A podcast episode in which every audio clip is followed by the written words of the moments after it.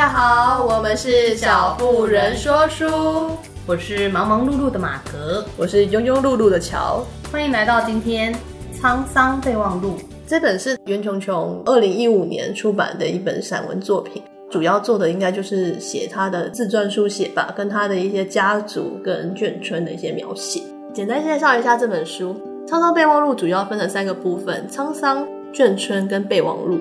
沧桑写家族故事，他以他母亲的一个戏剧性的性格为主，讲述了在弟妹之间补述了他一个家庭的一个故事。眷村呢，就是文如篇名，讲述了眷村大小趣事，无论是在上厕所啊、洗澡、吃饭啊、管教、打闹、上学这类的琐事，到野餐、过年、去军校、冒险、走捷径类型的特殊情境。而我印象中，他一直一直不停的重复的谈到吃，因为他们觉得食衣住行里面最重要的东西就是吃。对，因为他们那时候都是用配给的，所以就是额外的吃食或者是有比较奢侈的吃食，对他们来说都是相对不容易的。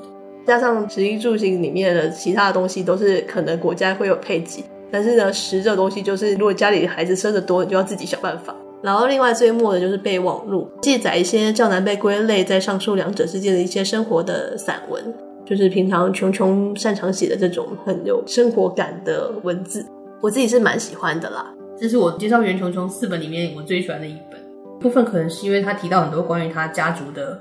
家庭里面的故事，跟在环境里面他们怎么长大，然后加上他的写作笔法，会让人很容易带入到那个情境里面，你就像跟他活在同一个世代的人。马格就是一个非常容易受到家族故事这种类型的东西感动的人，所以对他来说，这本其实就是能够比较轻易的打动他，因为其他都是小说，而且其他都是一些比较类似的爱情啊、情感、情爱小说，比较没有戳到你，是不是？好，就是感觉好像讲一副，就是我没有感情线，没有，你就走感情线的那个亲情线的占比要八十 percent，没有超过八十 percent，你都无感，这样你就觉得这什么无趣的故事。真的，只要有亲情，我真的很容易被打动。我我大概读《沧桑备忘录》的时候，流好几次眼泪耶，真的。我们刚刚在准备的时候，我们也是边念边哭。哦，等一下又想要开启了泪腺的一个旅程。这频道是怎么回事？就一直哭，一直哭。天哪，大家都负责来听我们如何流泪。应该没有这么严重啦。其实我觉得《沧桑备忘录》真的蛮值得一看的，因为你可以借由他的叙述书写里面去了解说，哎，琼琼他是一个怎么样的人，在怎么样的家庭里面长大，然后他有什么样的故事。我觉得他有一段很可爱，讲他就讲说，我觉得我自己是一个没什么故事的人，但其实他很有故事。我想要念一下那一段。袁琼琼说：“我或许是一个有故事的人，我不知道，因为老觉得自己的人生乏善可陈。我很年轻的时候就结了婚，我是我们班上第一个结婚的，因为觉得很丢脸，所以也没告知或邀请任何一个同学。”却没有考上，其他同学都有光明的未来，而我结婚了，好像终身已定，生命里已不再有任何的可能。婚宴上都是男方的亲友，我这边来的只有我的母亲。家里那时开瓦斯行，继父得顾店，而弟妹们也都没有来，因为我结婚的地点在另外一个城市。我并不觉得悲惨，我想我那时大概一心就是想要离开家吧。我告诉母亲我要结婚的时候，她吓了一大跳，连我要嫁给谁都不知道，到底有多不熟。后来我叫我要嫁的男人来家里见长辈。我的母亲和继父，因为结婚是大人的事，弟妹们都没有露脸。其实我们从前面谈的那几本就知道，袁琼琼很年轻，二十岁就结婚了。以那个时代来讲，是很有故事性的人啊，就等于他选马上选择进入了家庭，然后他又开始隔年嘛，隔几年他就开始进行创作，然后接下来要写剧本。其实他人生里面是充满了波澜，对 对，很多的波澜。然后他自己说：“我这人生乏善可陈。”我就问号。对于生活感很丰富的人，才有办法写出这样的文字。哎，其实。而且他有很多可能很敏锐的触角，就包括我们上次提到的那个恐怖时代。恐怖时代里面，他是透过他在生活里面的经验，包括他看电视，在路边看到了什么样的新闻，或者是看到一个坡道的现象，或者是看到一一锅煮坏的米，他都有不同的想象把它诠释出来。所以他其实一个生活感感受很强烈的人，他也很很能够利用一些形象感去把它描述出来的人。说自己乏善可陈，我觉得这个超不可置信的问号。应该是他那时候的生活比较保守，跟家庭主妇一点吧。在他之后看到那些可能演艺圈的形形色色人生是，他觉得自己相对乏善可陈，但那是相对出来的，他还是比一般人丰富多了。然后另外就是，其实我们那时候想要谈《沧桑备忘录》，其实是在讲，其实袁琼琼在一九八八年的时候，他出版他唯一一本目前啊唯一一本长篇小说叫《金生缘》，他平常都爱写短篇小说的，他从来没有写过这么长的故事。金生源其实很大一部分是类似他们家的自传性小说。八零年代的时候，政府那时候提出了眷村改建方案，因为那个时候眷村比较像是一种临时的搭建的构造啦，然后让大家可以暂时在那边安住。但他们觉得想要改变这样子的一个住宅的形态，嗯，所以那时候做了很大的改造，就是因此带动了很多眷村居民开始写了他们的一个家园的一个历史。余秋秋也是在那个时期，他就写了他的长篇小说《金生园》。第一次看到《苍苍备忘录》的时候，你就可以很明显的感受到，他其实就是在《金生园》之后，他有点想要去补足他可能没有说完的故事。因为《金生园》其实也是断在一个很奇怪的地方。他那时候有跟国科会，好像国科会还是跟什么出版社有签约，然后说他想要写，就是《金生园》的后半本，他想要写一个叫《台神》的书，就后来听说一直都我是还没看到啦，我不知道什么时候会出现。为难他吗？不知道，反正他那时候就只有写了《沧桑备忘录》，不知道到底是作品难产，还是呢先写一个前导师书呢？不得而知了。对对对，请琼琼告诉我们。欢迎琼琼在下面留言。哎、欸，我真的很想要看那本，好吗？对啊，因为我觉得《金生园》其实写的蛮好看的，就是对于所谓的眷村居民的历史这件事情，他其实写的蛮好。而且重点是因为他家里面的每个人其实都很有故事性。我觉得相信每个人，不管是听我们频道的人，或我们自己本身都是很有故事性的人。但你你透过这本书里面可以看到，其实他们也经历了一些很有趣的故事。就像琼琼他在书里面写到，他是有就是生父跟继父两个父亲，他生父跟继父其实都是外省人。他父亲跟母亲应该是那个时候在大陆结识，然后一起撤退来台湾。母亲先来，然后后来他父亲隔年才来。对，然后母亲那一年就生下了琼琼本人，她是大姐嘛，她第一个孩子。接下来他父亲在他十五岁的时候过世了。那过世之后，他母亲就为了求生存，那时候他在跟他生父在一起的时候就是个小女人，为了只照顾好家庭，然后跟他恩爱的先生在一起。认识了这个台柱之后，他就觉得天哪，我一定要就支撑起这些孩子们，然后为他们寻求一个出路，所以他嫁给了他的继父，而且这继父比他大二十岁。对，他说他父亲已经比他妈妈大十岁。没想到继父比妈妈大二十岁，那继父跟他妈妈结婚的时候已经五十几岁。虽然说他不知道，守在他已经年过半百的时候呢，做了这个决定，这个改变他下半生的决定。对，找了一个三十几岁的年轻女子，带了五个小孩。对，五个小孩哦。对，而且他只经营一个瓦斯行，然后一次要多养六个人。真的应该讲一下那一段。对啊，他就说我的继父叫做孙书林。是河北小范人，继父呢瘦瘦高个儿，非常严肃。我的生父比母亲大十岁，但继父比母亲大二十岁。娶母亲的时候他已经五十多了。一般人其实通常不会在这个岁数上做出改变自己下半生的决定，但继父居然做了。说实在喜欢我的母亲，我实在想不出别的理由。这真是真的。他和绝大多数来台湾的外省人一样，过去结过婚，妻子留在大陆，唯一的独子则设法接来了台湾。他是军人，那个年头总觉得军职是个铁饭碗，虽吃不饱，但却总饿不死。所以儿子来台之后，直接送去念军校。认识我母亲的时候，他已经退伍，和合伙人开了一个瓦斯行，发不了财，但衣食无虞。他的前半生尚未接纳一个妻子和他附带的五个孩子之前，至少有二十年一直过着独居的生活，极少接触女人，更少接触孩子，连自己的儿子都交给军队养了。实在不明白他为什么要在年过半百的时候决定替别人养孩子，而且一次养五个，对，一次养五个，超不可思议的。其实他们对于这个继父造成了很大的影响，然后那时候妈妈可能刚跟继父结婚的时候，也是一开始两个人不和啊，妈妈都为了护小孩，就是一直跟他父亲争执。他那一段有写说，他妈妈就是为了要照顾小孩，所以才跟他继父结婚。所以他那时候只要继父但凡有对他们家小孩有任何的微词，就算只是很微小的事情，他妈也会护犊心切，然后冲出来跟他大吵一架。继父就理解到了，他就知道了，身为继父，除了给钱是没有权利，只有义务的。他说：“唯女子与小人难养也。”有够惨。对，所以他就说，他们跟继父其实一直都很疏离，一切都是透过他妈妈来传达这个讯息。跟他的直接对话也很少，就算他人在面前也是一样，但他感觉就是一个跟他们住在一起的陌生人。但相对而言，他们大概也对这个继父来说也是个陌生人吧。现在回想起来，跟他的关系非常的微妙，他从来不会斥责或者是指责我们，但我们做了什么出色的事情，他也从来不会发表意见。许多年之后，我才知道继父其实为了我做了剪贴本，专门收集我在报刊上面发表的文字。我不太知道他看不看，但他从来不提。他有一篇是专门写他的那个两个父亲。就写他的生父跟他的继父，两段都蛮令人动容的。对，因为他就说有一年我母亲住院，我继父来医院探望他，母亲叫我去大厅接他。见面后，我和继父来了个大拥抱。那时他已经年过八十了，身体仍然非常清净干爽。抱那时候感觉他有种香气，像青草似的，阴凉干爽，完全没有所谓的老人味，我印象非常深刻。我的继父一直活到九十九岁，他终身维持着瘦长的身段，生活非常规律，按时起床，按时睡觉，按时三餐。看起来我们就知道这样子才活到九十九岁啊！这是长寿的秘诀啊！长寿的秘诀，对，他就说这应该就是他长寿的秘诀吧。生活非常简朴，家中的用品最新的也有三十年历史，太久了吧？所有家具都是坏了修，修好了再用。我们成年之后，偶尔会为他和母亲置办点东西，但他向来是不用的，连包装都不打开。母亲年纪大了之后，常常埋怨跟他一起出门要一直走路，他不肯坐计程车，到哪里都走来走去。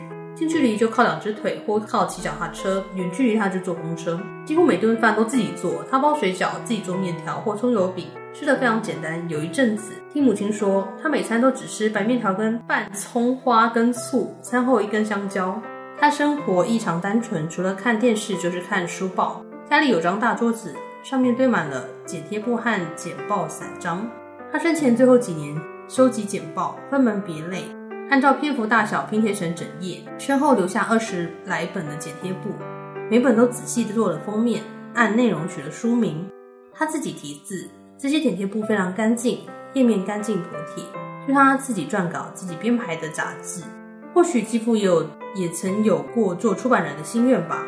他不认识我父亲，但是非他所出的这五个孩子，他供养到成年，让我们都接受了高等教育。小妹且出国拿了博士。她过世后，我时常会想，在另外一个世界，会有个胖胖的、浓眉大眼睛、满脸笑容的男人去见她，跟她说：“春先生，你好，我是袁一。”然后这一胖一瘦的两个人会坐下来，继父会和我的生父谈话，告诉他我们是怎么长大的，真蛮感人的，就是很窝心吧。就是第一个他提到的，就是这个继父来到他们生命里面的一个段落，然后包括他用一个。很默默守护的状态，在爱着他们这个孩子们，这真蛮伟大的吧？这五十多岁了，做出了这样的决定，这样大概就是真的很爱他漂亮的妈妈。对，我觉得琼琼在这本里面最可爱，就是他写他妈妈到底有多漂亮这件事情，他一直重复写这件事情，有点失礼。就是认识琼琼这个人的时候呢，他就是一把年纪，所以我其实从来就没有办法想象他妈妈到底能够多美，就看到他的照片的时候去想象。但是马哥就说，女儿会像爸爸，儿子才会像妈妈，所以我们应该要知道琼琼的弟弟长怎样，我们才会知道他妈妈到底有多漂亮。对，我们才有办法判断他妈妈的美，不然他就要出那种家族史，才有办法知道。对啊，到底什么时候可以看到照片呢？好想看的。有一个段落就是在讲说，他妈妈小时候是酒保，就是他等于是他外祖父很很年长的时候才生下来的孩子，然后因为长得非常的美，所以有时候他外祖父带着他妈妈两个人在路上的时候。甚至路上会有人喊他“九宝九宝”，渴望他回头看看他他一眼，看有多美。是在路上会被大喊，然后呢，想要你回眸一望的那种偶像明星的登场的感觉，好像那偶像剧才出现的情节。我到底是什么样的画面？我觉得他有几个段落角色写得很鲜明，就包括他继父，就在讲他为他捡包，然后后来他到他过世的那一段，后面有一个爸爸的那一段，我觉得很感人。我继父过世时九十九岁，但是早在那之前，他已经开始有失忆的情形。父亲不是老年痴呆，他认识所有的人，从来不会搞错亲朋好友或孙子孙女。只是他跟我们聊天的时候，显然完全丧失了他对往事的记忆。他跟我们讲述他的过去，与我们一向所知的完全两样。在他晚年，他所回忆的那个显赫的人，毫无遗憾的人生，与其说是他曾经活过的，不如说是他现在为自己构造的。他回忆他曾经参加过的战役，指挥过的兵员，被长官召见，长官对他的鼓励非常详实、精确，场景、服装、对话，犹如小说或电影。我们跟他谈话时，在一种几乎魔幻的状态。他如此真实地在回忆那些他生命中不存在的事情。我们附和他，因为真正的往事不在他的记忆里。我父亲的记忆在他往生前几年安慰了他。他年老并且无关紧要，他的记忆是否正确，对任何人或事都没有影响。在他最后这几年里，他用记忆修正了他的人生，撇除那些不愉快的、难以承担的，而夸大所有光荣与甜美，加添了原本不存在的，描绘了无有之地。由于记忆是这样容易被影响，几乎可以认定，我们事实上都不自觉的、多少的在变造自己的记忆。我们所记忆的，与其说是真实人生，不如说是我们的愿望及对于自己人生的真正定义。西班牙导演路易斯·布纽尔在自传里说道：“我凭着我的事实和谎言为自己刻画图像，这就是我的记忆。记忆其实，在当事人在自己千疮百孔的人生里愿意留下来的东西。每个人用自己的意愿解释自己的人生。有些人留下糖，有些人留下盐，盐也是泪水和汗水以及血的滋味。而我很高兴，我父亲在最后几年给自己的人生留下了甜味。虽然是不存在的糖，但是又有什么关系呢？那显示他最后时刻用何种方式看待自己的一生，与别人无关紧要，与他自己，他确实那样活过了。对，我那时候真的很喜欢这一段，因为我觉得，我觉得记忆就是这样的东西，就是你用不同的角度在诠释它，或者他可能在脑海里面你，他不断的被做转化吧。我觉得像这种概念，然后像他的继父在已经到九十几岁的年纪的时候，重新去，我觉得对他来说那几年是快乐的。或许过去活的对他们来说就像平淡无奇啊，照时起床，照时运动，照时三餐，然后捡捡书报啊，然后走路去去哪里走走之类的，过这样子像平淡的生活。但或许在他的另外一个平行世界里面，他活得非常的精彩。前面觉得他写他父亲的段落，我也觉得蛮难过的。应该说他父亲在他十五岁的时候离世了，然后他特别里面有提到一段是关于他小时候爸爸过世的那个段落。我觉得读的时候会让我同时跟林海音他爸爸的爸爸的花儿落了那一篇的那种感觉很像，就是他们在一个时间点被通知这件事情，然后奔去医院的那个路上，然后发生的故事。先简单介绍一下他的生父好了。他说：“我的生父叫袁一，本名是袁梦华。我们那时候都说这个名字好美哦。这样去从军之后换变得很豪迈，然后赤条条来去无牵挂改成叫一。”对对对，他后来就说，那时候他父亲在登记从军的时候，就豪气干云的模样说：“男子汉大丈夫，利落的来，利落的去，那就无牵无挂，改名叫袁一吧。”是开学日的第二天，那时候学校一天到晚在考试。开学的时候就有一个期初测验，我在教室里写试卷，看着那些我毫无办法的数学题目，一边胡思乱想。这时候老师喊我：“云秋秋，你出来一下。”我出来，看见教务主任站在走廊上。他说：“你赶快回家，你父亲去世了。那是五十年前的事，代表他写这篇已经是六十五岁。我父亲去世了已经这么久。不过我现在回想，某些事依旧历历在目。教务主任长长的脸，那严肃的沉下脸来的表情。他穿着灰色西装裤，白色衬衫，上面有浅灰色单薄的细格子，白皮鞋。我自己也穿着白鞋。刚开始换季，制服换成白上衣、黑裙和白鞋。我低着头听他说话，眼前是他的白鞋和我的白鞋，四条大大小小的死鱼。这样的清楚的景象究竟是我的记忆还是我的虚构呢？我时常回想起来，关于我生父这一段，我是记得的。衔接上面的画面之后，就是我骑着脚踏车赶去医院。那时候他住院，天很热，我像是被掏空了一般，机械地踩着脚踏车，有奇妙的感觉，觉得这一切非常不真实，觉得自己很热，脖子里塞着汗，又痒又热，觉得自己卖力地要赶到医院去。不过是去证明这一切都是假的。我父亲没事，我的人生如常，说害怕和喜欢的都还在，所有我情愿留存和失去的都在。不是去证实我在这时刻中，其实在梦里，即便要醒过来。果然到了医院，我父亲不在，他是三天前因为心肌梗塞住院的。那时候天天去看护他，就在那个早上被告知他去世的这一天早上，我上学前还去病房看过他。那时候他躺在床上，上半身是浅绿色的氧气护罩。我凑过去，透着氧气隔罩细格看着他，他瞄我一眼。到了我父亲的房间，床铺得好好的，他不在，没有人在，所以我就离开了，觉得奇异地安心，因为没有任何事情发生。关于父亲的死，相关的都是别的。家里许多人来来去去，我母亲不停地哭，哭着哭着便昏了过去。屋子里气味混乱，每个进出的大人都要拉着我的手说：“你是老大，你要懂事，要照顾妈妈，要照顾弟弟妹妹。”提及我生父的去世，都说我很小的时候他就过世了。前阵子又讲到这件事时，对方问我多小，我说十五岁，对方说那也不小了。我忽然醒悟到，父亲过世的时候，我其实不是孩子了。但是这许多年来，对于我生父过世时的自己，一直以为自己幼小，没想过实际的岁数。我是我父亲最宠爱的孩子，而他往生之后，我大约有某部分随着他的身亡而停顿。因为父亲没有机会老去，我于是便不再长大。我把自己留在他死亡里，陪伴他，一个永远幼小的自己。就是我在读到他赶去医院的那个段落的时候，我就一直想到林海音，就是讲他爸爸过世的时候，他回到家里，他就自己对自己说：“我已经不是个孩子。”就类似那种感觉吧。就是你在某时间点经历一些人生的巨变，你就被强迫着得成为一个大人，即便他某一部分就一直遗留在那个时间。因为人生里面有很多经验，就是会跟这个故事里的那些桥段重叠吧，所以我就读的时候特别有感触。但在这本里面，他真的有很多段落描写他的父亲，然后有些段落也蛮好笑的。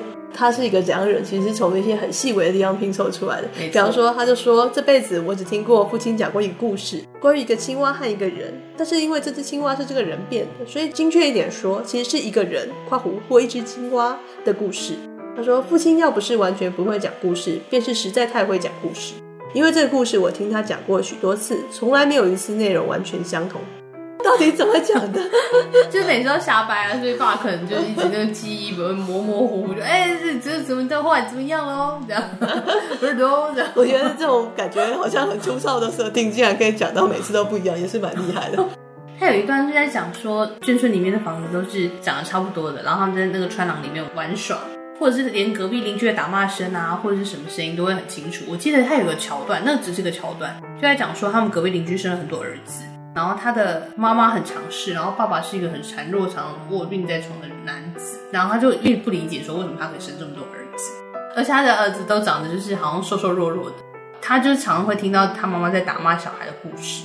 然后后来有一次，因为他们就会玩躲猫猫，在不同人家里面互相躲来躲去之类的，他就躲进那个人家里面的小隔门里面吧，然后就发现了那个爸爸就是躺在床上，然后非常孱弱的状态，他觉得很恐怖、很惊悚，然后就不敢在那边久待。对这个桥段不知道为什么很有印象，还有你可以讲他那个啊，我觉得可能是那个年代的共通故事哎，就是不是住在眷村，因为我小时候也很常听我爸爸讲说什么，小时候都会把零钱存下来，然后去买糖啊，或者买什么抵押品啊。他说小时候据说很穷，不过大家都是穷在一块的。然后说好像这个字眼已经失去了意义，许多人家家户户都一样，小孩交不出学费，穿美国人的救济物资，用美元面粉袋做衣服。吃教堂发的奶粉、黄油和健素糖。欸、我们小时候也吃过健素糖。我们的小猪猪，健素糖蛮好吃的。哦，我喜欢那个有 coating 那个巧克力的那种，甜甜的那种。对对。如果听众不知道这是什么健素糖，可以搜寻。不要这样，延续时代感了。不要揭露我们的年纪。然后小孩都打赤脚，鞋是上学穿的。他说拖鞋这种东西，我以为是某种食物的名字。因为大人总说都没吃了还什么拖鞋？他说吃饱了还要穿拖鞋干嘛？所以他就觉得拖鞋跟吃总是放在一起，显然是某种食物。对，这是小孩子的那个自动联想。他说小时候听故事和讲故事总会讲到吃。彼时生活里最主要的话题就是吃。如果大人要奖赏你，会多给你一份食物；要惩罚你，就不给你吃。因之，所谓成长，与其说是岁月的流逝，不如说是各种不同食物的编年史。以有没有零食和有没有糕点来做界限，以吃食的种类的繁复精致来标示繁荣和成熟，以拒绝食物来表示更多的繁荣、成熟和尽头的衰老。小时候我没有听过零用钱这种东西。所有的钱基本上都带有了功能和目的，例如车票钱、学费、看医生的钱、买衣服的钱、买鞋的钱，这些钱都刻得死死的，跟单据上一模一样，一分不多，一分不少。我小时候公车票一张七毛钱，好便宜哦。那年代，那年代，母亲就会给来回的路费一块四毛钱，没有什么多给你两块钱让你找回来这种事情。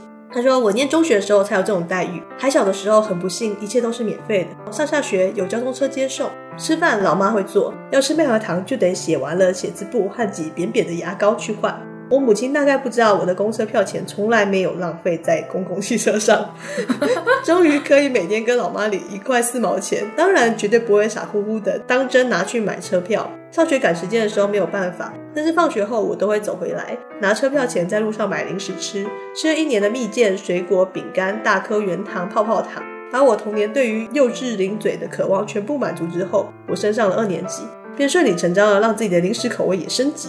我开始吃布丁和蛋糕，还有小甜点。那很长很长的路，从来不觉得奇远，可能跟我总是忙着边走边吃有关系。既然是偷买的，当然得在到家前吃完。于是边走边吃，在边走边吃的世界里，简直就是无法旁顾。每一个脚步都配着零食进行的，而整条路便夹带着或酸或甜、或香美或咸辣的滋味。而在那个讲究礼数的年代，我从小被告诫边走边吃是不雅的，没有教养的。但是迫于情势，我必须边走边吃。于是，在并非自觉的情况下，成了某种的叛逆者。对了，我们刚讨论的这一段的时候，我还跟乔讲说，高中的时候就有一次带我们。国文老师那时候他大概快六十岁，一群人，一群学生跟老师去逛夜市，真心没逛过夜市的一个老师。然后我们就买买东西啊，就要吃这样子。然后老师就说：“哎、欸，这这边哪里可以坐这样子？”我说：“老师没有没有，这夜市就是要边走边吃。”他超不能接受的，谈到说之前国小的时候边走边吃会被风纪股长记点呢。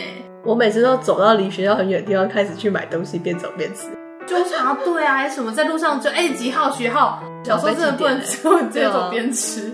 小时候真的很怕被记点的，好像会做什么劳动服务、爱校服务。没错没错，我真的不行。所以他刚刚讲说什么变成一个叛逆者，就是有一种某某的共鸣感。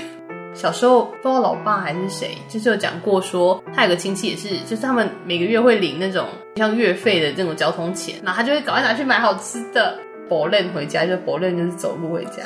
看到也觉得很有共鸣感，就觉得对啊，那时候就是对食物拿去买奢侈的食物，拿去买好吃的食物，就很有那种渴望。老爸不是也说，他以前大家都会觉得，大家都最喜欢我的小叔叔，因为呢，长辈都会带他去吃糖果，高级的疼爱，因为他们有额外的食物。对对对，他就是说啊，之后都会带最小两个叔叔他们去买点心，因为他们就最小嘛，然后就有点心可以吃，然后他们就会讹诈他们，他们就会把这个零食吐出来。啊哈，好可怜，他 自己家爸总是特别皮。我想到老爸说他小时候不是就我阿祖很疼，跟我爸爸。就是每次他就会问说，就问阿公，就是他那个时候他的爷爷，他说：“哎、欸，阿公你要不要吃柑仔之类的？”他的阿阿公就说：“嗯，好啊。”然后他就这样剥剥剥剥完橘子就给阿公，然后阿公就就是也知道这是小孩子想吃，他其实一点都没有想要吃柑仔，他就勉勉强强吃了两半，反正哦，就剩下都给那个孩子，借此吃到好吃的，假装孝顺，其实要自肥，而且是讲人家坏话。我跟你讲，他真的是一个很可爱的人。我觉得爸爸每次跟我们分享他小时候的时候，也觉得他是一个蛮有趣的人。你说小时候特别皮这件事情吗？小时候做了很多跟他现在同就是形象违和的事情啊。没关系啊，他现在外表也是外表仁义道德，回家之后呢，看小网络小说。我们那时候后面还要讨论到一段，就是因为他有一段在写眷村嘛，然后他就写说，这群外省人太半活在一个虚空的国度，身在此处，魂在彼处。虽然已经传了两代或三代。老一辈依旧还活着，第二代、第三代的记忆与老一辈记忆掺合在一块儿。中国对于我们的意义或许超过任何台湾人，他们没办法忘记隔海的故乡，但是故乡早已经忘记他们。一九八七年，两岸开放探亲，许多老兵返乡，发现的是自己成为了陌生人，故乡里既没有旧时的情景，也没有亲人，于是再回到了台湾，只是为了习惯了这块地方，但是这里也依旧不是故乡。生在台湾、长在台湾的外省第二代、第三代，如果，我认同中国是我的原乡，而台湾是我的故乡。但是我的生活在此，血缘在彼，到了哪一处都不是回家。因此，失根漂流，无所着落。或许不是是我个人的内在隐痛，也是全体台湾外省人的。我们之前有提到一本《柏青哥》，其实也是在讲在日朝鲜人。某部分来说，这都是历史。就是不管在那个地方多久了，不管你是不是生根发芽了，异乡永远都不会是故乡，还是会有人把你当成外人。其实也是蛮难过的一件事情。比如说像那个谁，朱家三姐妹，她们写《讲我眷村兄弟们》类似这样的故事，她们就是会觉得说，在那个空间或在那个环境底下，对于那一个故乡，或者是对于那个时代感的向往，却变成拥有同样的记忆精神。不管是袁琼琼还是什么，有很多在眷村长大的作家们，他们其实都有写一些跟眷村有关系的主题。然后他们就有提到这类似的概念，比方说袁琼琼的《金生缘》，比方说苏伟贞的《离开同方》，朱天心写的《像我眷村的兄弟们》，朱天文的《小毕的故事》这些都有在提到。他们都是在那个故事里面去传达关于生长在眷村里面的点点滴滴，然后大家的背景跟他们传达出他们一个。在台外省人的一些背景与历史感，他们试着透过书写把一些他们不想忘记的东西尽可能的描摹下来。而且我觉得这本书真的很值得一推，我个人非常喜欢啊！我那时候终于要分享这本书，就觉得非常开心。对啊，有些段落是真的蛮感人的，就是我第一次念的时候自己在那边哭。在这之前，他已经先把眼泪流干了。对，我没有把眼泪流干才开始讲，不然会一直出现哽咽之声啊，或者是不明所以。如果大家有喜欢的话，也欢迎购书，应该还是可以购买得到的。购书跟我们一起阅读，或者是去图书馆借书，也欢迎大家如果有读后的心得，欢迎在下面留言跟我们做分享。有喜欢我们的频道，也记得给我们五星评价跟追踪哦。那我们就下次见喽，拜拜。